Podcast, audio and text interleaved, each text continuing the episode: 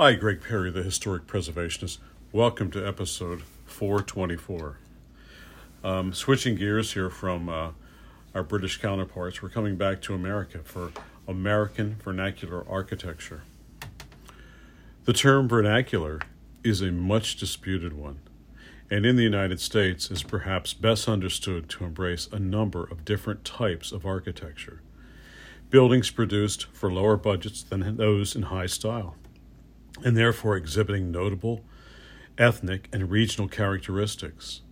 Buildings made by traditional methods for rural or provincial clients, and buildings in which ethnic and regional traditions merge with current styles to create interesting hybrids. In the vernacular style, there is likely to be a mix, some new ideas, some traditional. The ethnic character of these houses originates from immigrants or often first generation builders, working with techniques and planning ideas that they learned from their mother countries of origin. Such methods may be preserved as valued traditions by subsequent builders, or sometimes they may be given up totally. The main ethnic influences derive from the first permanent colonial penetration of North America by the European peoples the Spanish in the 16th century, the French, the Dutch, and the English in the 17th century, followed by the German and Scandinavian immigrants in the 18th and 19th century. Each tradition has contributed to the character of the American vernacular home.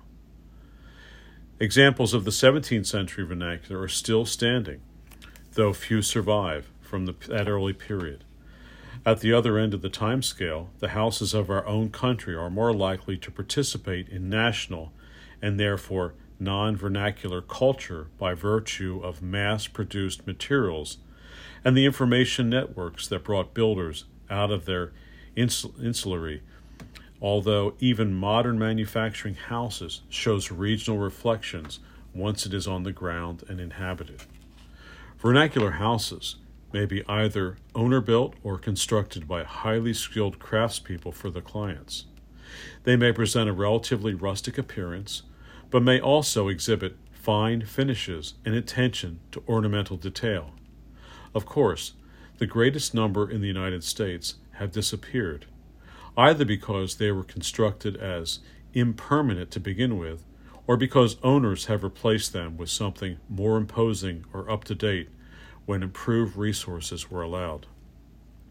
The regional characteristics of vernacular houses come from builders responding to the climate and topography of the area and making use of local materials.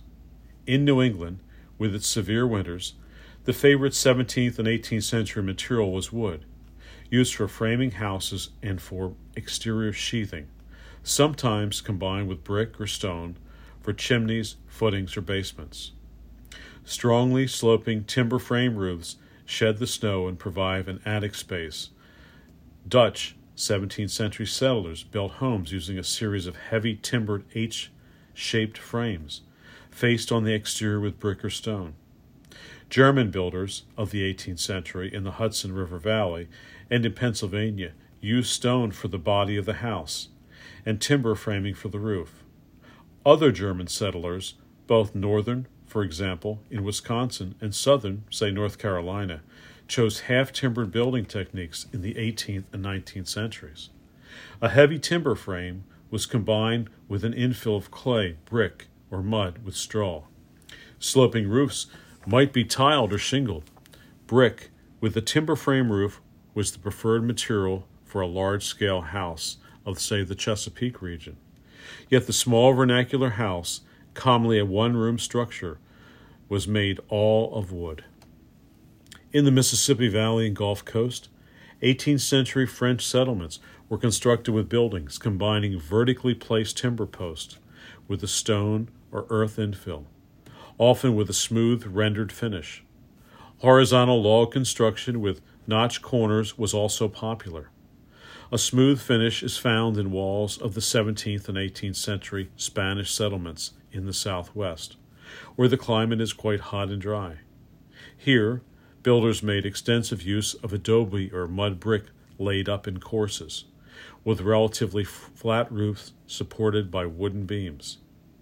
Scandinavian settlers in the 19th century Midwest used log construction techniques with corner notching, mud chinking filled in where there were gaps between the logs. On the prairies of the West, cut sod was used to create coursed walls, much as cut stone might be used elsewhere.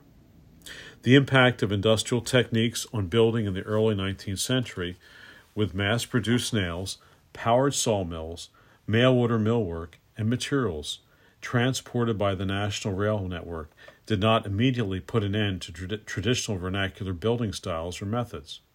For newly arrived settlers of the mid 19th century, traditional methods and locally harvested materials continued to serve not everyone in frontier settlements had the money or the access to railroad transported materials to participate in the mainstream building boom of materials.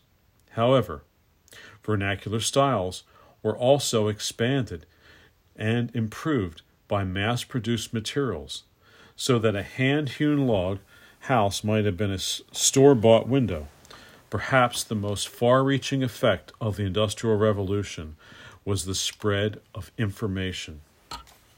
The widespread availability of printed materials containing advice on building techniques made stylish architectural details available to all builders, not just the elite.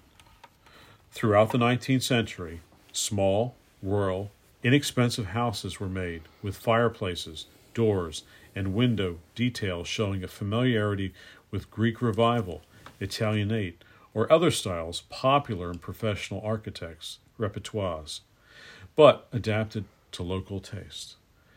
That ends us for our American Vernacular series. Uh, Greg Perry signing off. Thanks everyone for listening. Um, please tell people about our podcast and pass it on.